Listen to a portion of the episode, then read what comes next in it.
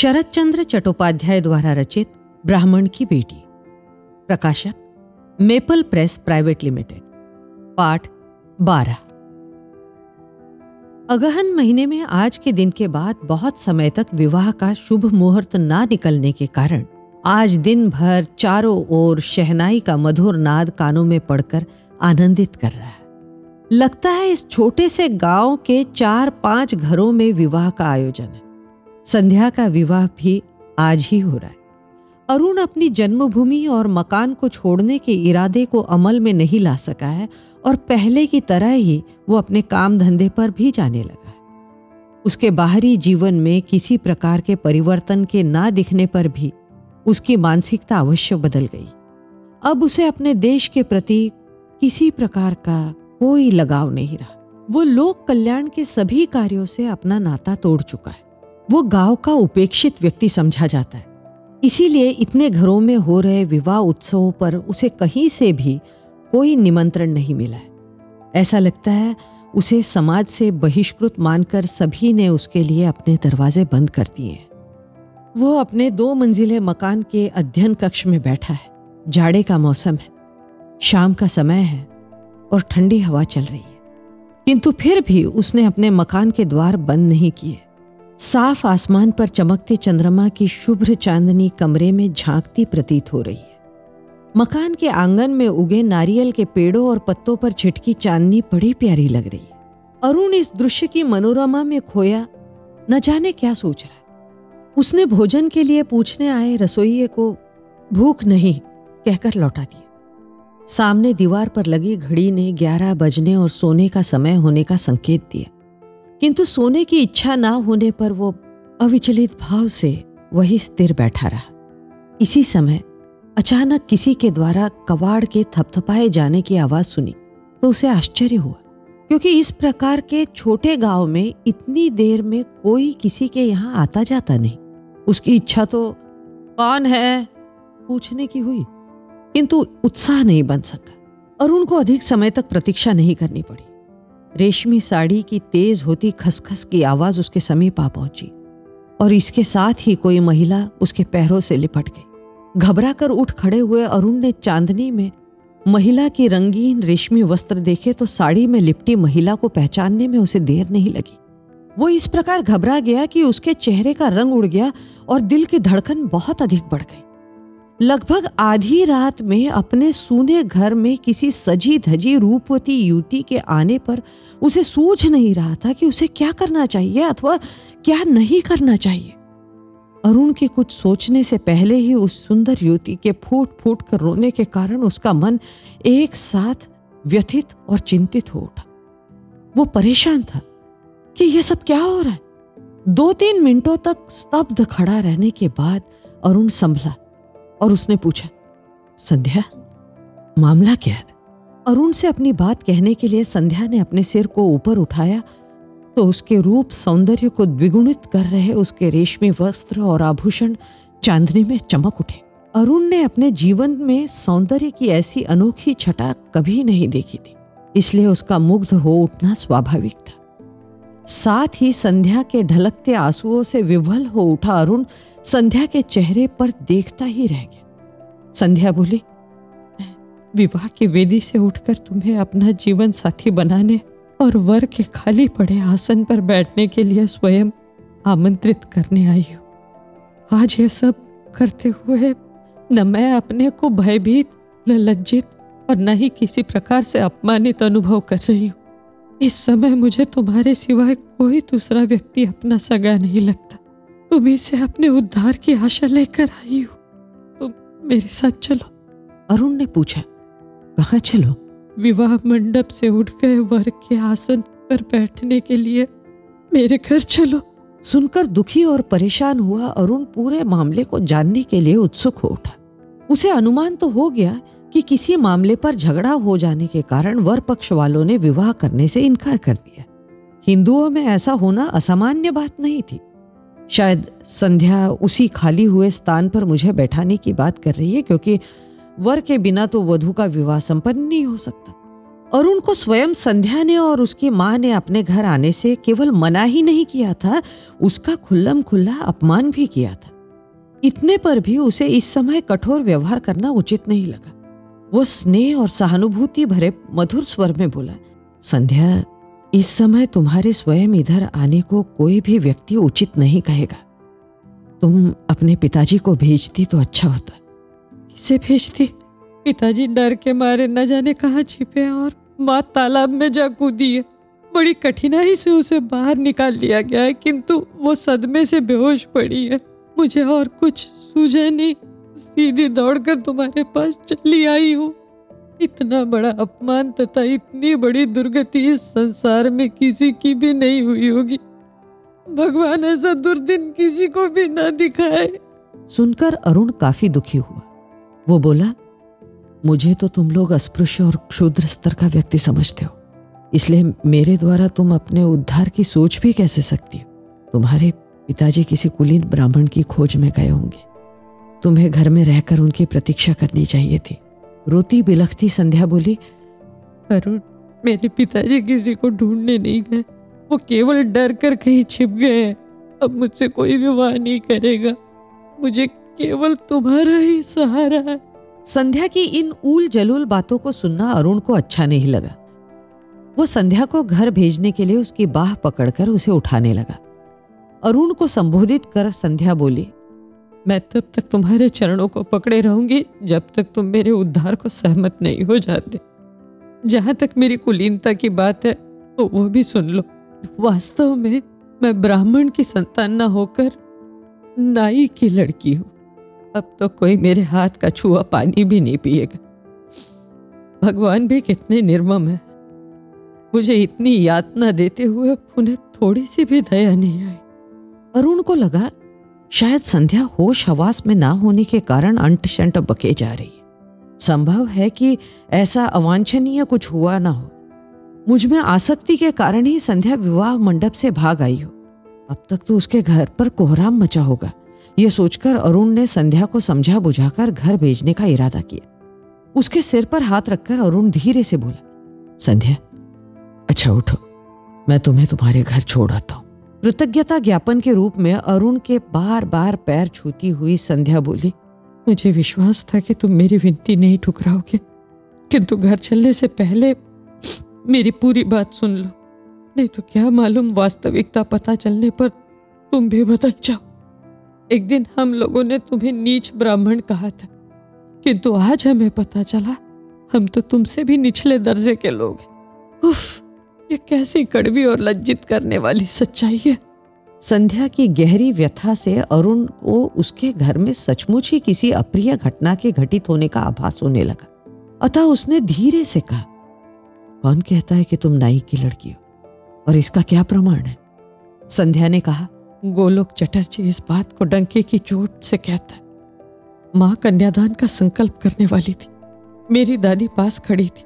इतने में दो आदमियों को अपने साथ लिए मृत्युंजय घटक वहां आ गया। उन दो आदमियों में से एक ने मेरी दादी को आवाज देकर बुलाया और पूछा, क्यों तारा दीदी, हमें पहचानती हो या नहीं? तुमने अपने लड़के का ब्राह्मण की लड़की से विवाह करके उसकी जाति तो नष्ट कर ही दी थी। अब पोती का विवाह ब्राह्मण परिवार में करके उसकी जाति भी भ्रष्ट करने पर तुली हो। इसके बाद मेरे पिताजी की ओर अंगुली करते हुए वो आदमी बोला, प्रियनाथ मुखर्जी के नाम से अपने को कुलीन ब्राह्मण कहने वाला ये व्यक्ति असल में नाई की संतान है। अरुण ने कहा, संध्या, तुम होश में तो हो? जानती हो कि तुम क्या बोले जा रही हो? संध्या ने अरुण के कथन को अनसुना करके अपनी बात जारी रखी। वो बोली, धूर्त मृत्युंजय घटक ने गंगाजल का मटका मेरी दादी के आगे रख दिया और बोला, तारा काली, सच बताए कि प्रियनाथ हीरो नाई का लड़का है या मुकुंद मुखर्जी? अरुण, मेरी सन्यासिनी दादी लज्जा से मुंह झुकाए बैठी रही, कुछ बोल नहीं सकी। झूठ बोलती भी तो भला किस मुंह से? सत्य को झुटलाना आसान बात नहीं है। इसलिए यह निश्चित है कि लोग हमें जो समझते थे वास्तव में हम वो नहीं है। अरुण के लिए स्वीकार ना करना संभव नहीं हुआ, किंतु इससे उसे काफी गहरा धक्का लगा। संध्या ने कहा, दादी के गांव के एक आदमी ने इस घटना का विवरण इस प्रकार कह सुनाया। विवाह के समय दादी 8 साल की थी। जब दादी 14-15 साल की हुई तो एक आदमी अपने को मुकुंद मुखर्जी बताकर दादी के घर आकर रहने लगा। 2 दिन रहने के बाद वो 5 रुपया और एक वस्त्र भेंट देकर चलता बना। उसके बाद वो आदमी बीच बीच में आकर घर में रहने लगा। दादी के अधिक रूपवती होने के कारण उसने दादी से दक्षिणा लेना छोड़ दिया। एक दिन अचानक उसकी असलियत खुल गई।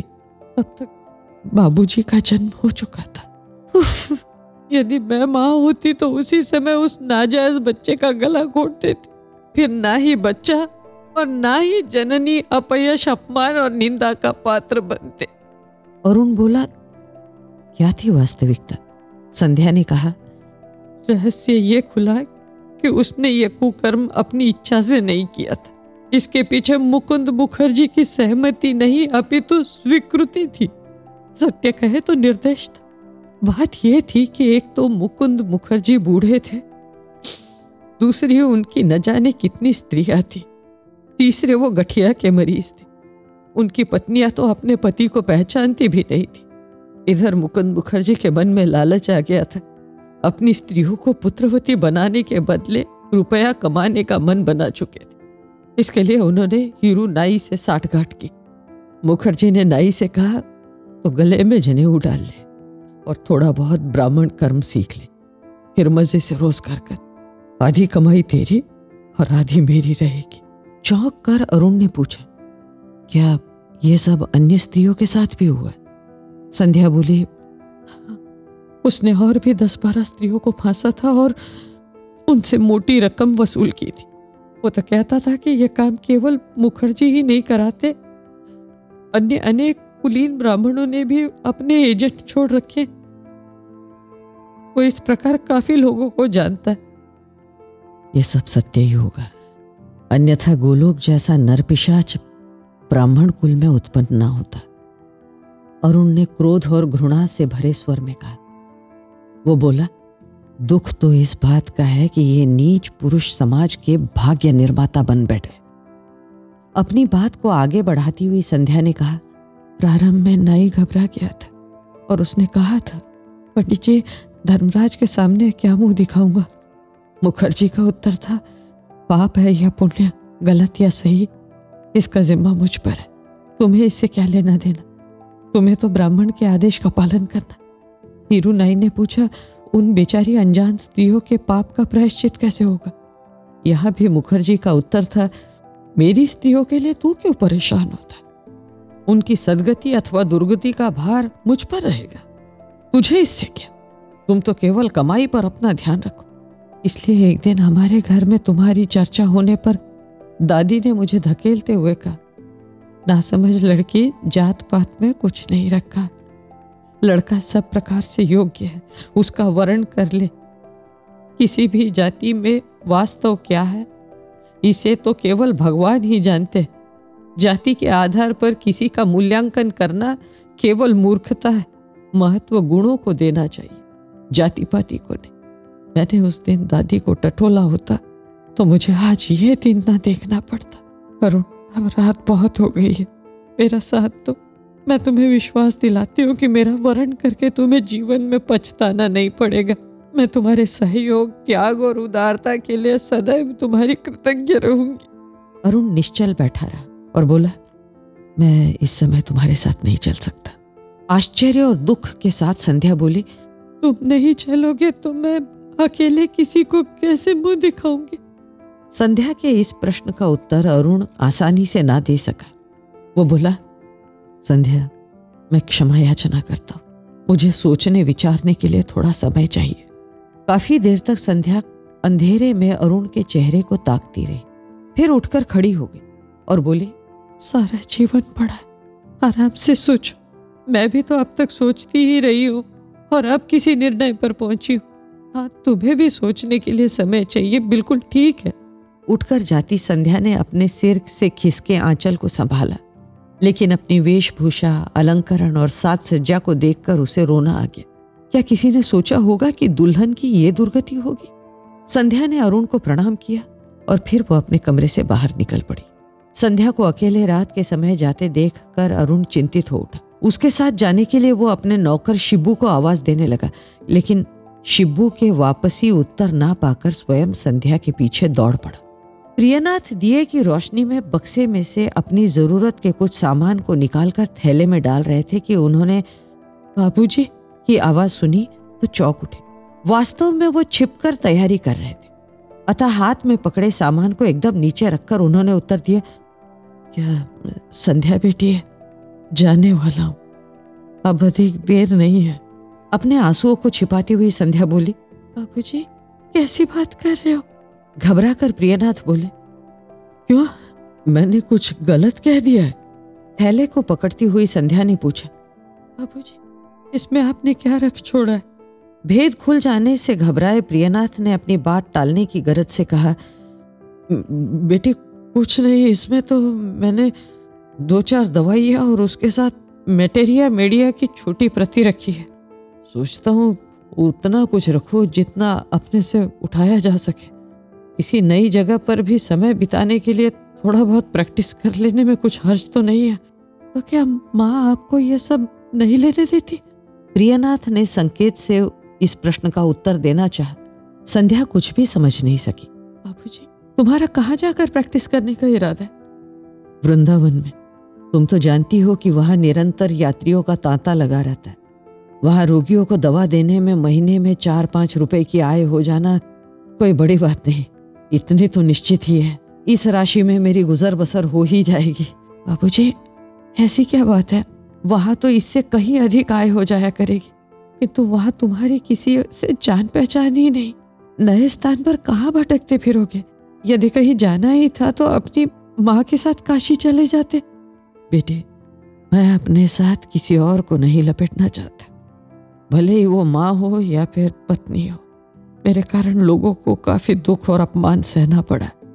अब तो मैंने अकेले अनजान स्थान पर गुमनाम जिंदगी जीने का मन बना लिया।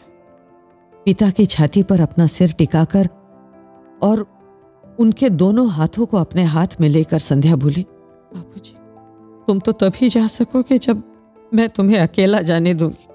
लड़की के हाथों से अपने हाथों को छुड़ाकर प्यार से उसके सिर को सहलाते हुए प्रियनाथ ने मधुर आवाज में कहा, बेटिया मेरे साथ किसी अनजान स्थान पर तू कहाँ भटकते फिरेगी? देखो तुम्हारी माँ बेचारी ने भी बहुत कष्ट झेले। तू उसके साथ रहकर उसे धीरज बंधा। हाँ, मुझे पूछता हुआ कोई रोगी आ जाए तो उसे तुम दवा दोगी। यही तेरे द्वारा की गई मेरी सेवा होगी। हाँ, यदि तुम्हारी माँ देना चाहे तो मेरी पुस्तक विपिन को दे देना। बेचारा गरीब होने के कारण ना किताबें खरीद सका ना कुछ सीख सका। संध्या बोली, बाबूजी मैंने तो तुम्हारे साथ चलने की ठान ली। ये देखो मैंने प्रतिदिन पहनने के लिए कपड़ों का थैला बना लिया। इसी कथन के साथ संध्या ने अपना झोला पिता के आगे रख दिया। प्रियनाथ संध्या की प्रकृति को जानते थे, इसलिए उन्होंने अधिक समझाना बुझाना बेकार समझा। वो बोले, ठीक है तेरा हट है तो मैं क्या कह सकता हूँ, किंतु ये ना भूलना कि इससे तुम्हारी माँ को बहुत दुख कष्ट होगा। संध्या ने कल रात सभी लोगों को अपने पिता पर थू थू करते देखा है। सौभाग्य की बात थी कि ये लोग अपने ही मकान में रहते थे। यदि कहीं किराएदार होते तो शायद लोगों ने इन्हें गांव से बाहर निकाल दिया होता। अपने परिवार के इस अपमान को भुलाना संध्या के लिए आसान नहीं था। फिर भी आज उसने इस बात को मुंह पर नहीं आने दिया। वो तो केवल यही एक रट लगाती रही, मुझे तुम्हारे साथ चलना है। उसके कारण के अंतर्गत ये भी जोड़ दिया, यदि मैं तुम्हारे साथ ना चली तो तुम्हारी देखभाल कौन करेगा, तुम्हें पकाकर कौन खिलाएगा। यह कहकर संध्या ने अपने पिता के सामान को ठीक से संभाल कर थैले में रखा और फिर बोली, बापू हमें अभी यहाँ से निकल जाना चाहिए, तभी हम 12 बजे वाली गाड़ी पकड़ सकेंगे। माँ के बंद कमरे के बाहर से माँ को प्रणाम करके संध्या ने माँ को सुनाते हुए कहा, माँ मैंने केवल 2 साड़ियाँ और ब्लाउजों को छोड़कर तुम्हारे घर से कुछ नहीं लिया है। मैं बाबूजी के साथ जा रही हूँ, रुकने का समय नहीं है। तुम मेरे अपराधों के लिए मुझे क्षमा कर देना। यह कहकर संध्या रो पड़ी। भीतर से कोई उत्तर ना पाकर संध्या बोली, माँ, हम तो अपमानित और कलंकित होकर यहाँ से विदा हो रहे हैं, किंतु इसमें हमारा भी कोई दोष है अथवा हमें गलत व्यवस्था का शिकार होना पड़ रहा है। यह सत्य तो केवल अंतर्यामी ही जानते होंगे। न्याय करने वाला भी तो भगवान ही है। भीतर से ना तो कोई आवाज आई, ना ही बंद किवाड़ खुले। लिहाजा निराश होकर संध्या अपने पिता के साथ सीढ़ियों से नीचे उतर गई। नीचे खड़े युवक को चांदनी के प्रकाश में पहचान कर प्रियनाथ ने पूछा, बेटे अरुण हो ना? अरुण बोला, आपके 12 बजे की गाड़ी से जाने की सुनकर आपसे मिलने भागा आया हूँ। प्रियनाथ बोले, बेटा मैं तो संकट में पड़ गया हूँ। लड़की साथ चलने पर आमादा है, मेरा साथ छोड़ना ही नहीं चाहती, जबकि मेरा कहाँ जाना और कहाँ ठहरना आदि कुछ निश्चित ही नहीं। इस पगली को तुम ही समझाओ। सुनकर चकित हुए अरुण ने पूछा, संध्या ये मैं क्या सुन रहा हूँ? संध्या बोली, हाँ सच है। अरुण थोड़ी देर बाद बोला, संध्या मैं उस रात प्रयत्न करने पर भी किसी निश्चय पर नहीं पहुंच सका था, किंतु आज मैं तुम्हें अपनाने का निश्चय करके तुम्हारे पास आया हूँ। प्रियनाथ के लिए अरुण का कथन एक पहेली थी, इसलिए उसके चेहरे को ताकते रह गए। संध्या धीरे से बोली, उस दिन मैं बिना सोच विचार के तुम्हारे पास दौड़ी चली आई थी, किंतु अब मेरा मन स्थिर हो गया। क्या स्त्रियों के लिए विवाह के अतिरिक्त कुछ और भी करणीय है या नहीं, इसकी जांच परख के लिए मैंने पिताजी के साथ जाने का निश्चय किया। अब रुकने का समय नहीं, मैं तुमसे करबद्ध होकर क्षमा याचना करती हूँ। यह कहकर संध्या पिता का हाथ पकड़कर चल पड़ी। अरुण भी साथ चल दिया। संध्या ने अरुण की ओर उन्मुख होकर कहा, भैया तुम घर लौट जाओ, तुम्हारा हमारे साथ चलना ठीक नहीं। अरुण ने कहा, संध्या क्या ऐसे दुख कष्ट में तुम्हारी माँ को अकेली छोड़कर चल देना तुम्हें सही लगता है? संध्या बोली, आज तक भाग्य में दोनों माता पिता का संग लिखा था, सो दोनों की सेवा की, प्यार पाया, किंतु आज दोनों में से एक को छोड़ना अवश्य हो गया।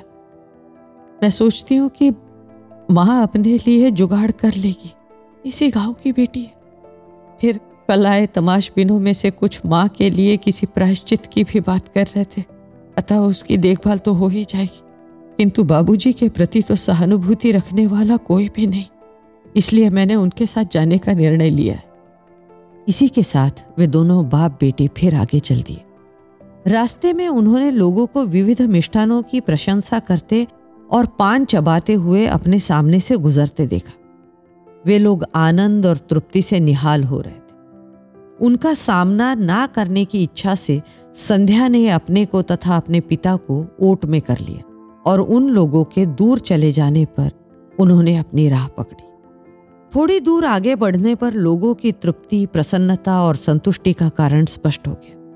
समीप की अमराई के पीछे गोलोक चटर्जी के घर तीव्र प्रकाश और कोलाहल से वहां हुए उत्सव का पता चलता था। अभी तक खाने वाले उच्च स्वर में पूड़ी, दही, मिठाई आदि की मांग कर रहे थे। प्रियनाथ ने कहा, गोलोक के विवाह का भोज हो रहा है। चटर्जी खिलाने पिलाने में उदारता दिखाता है।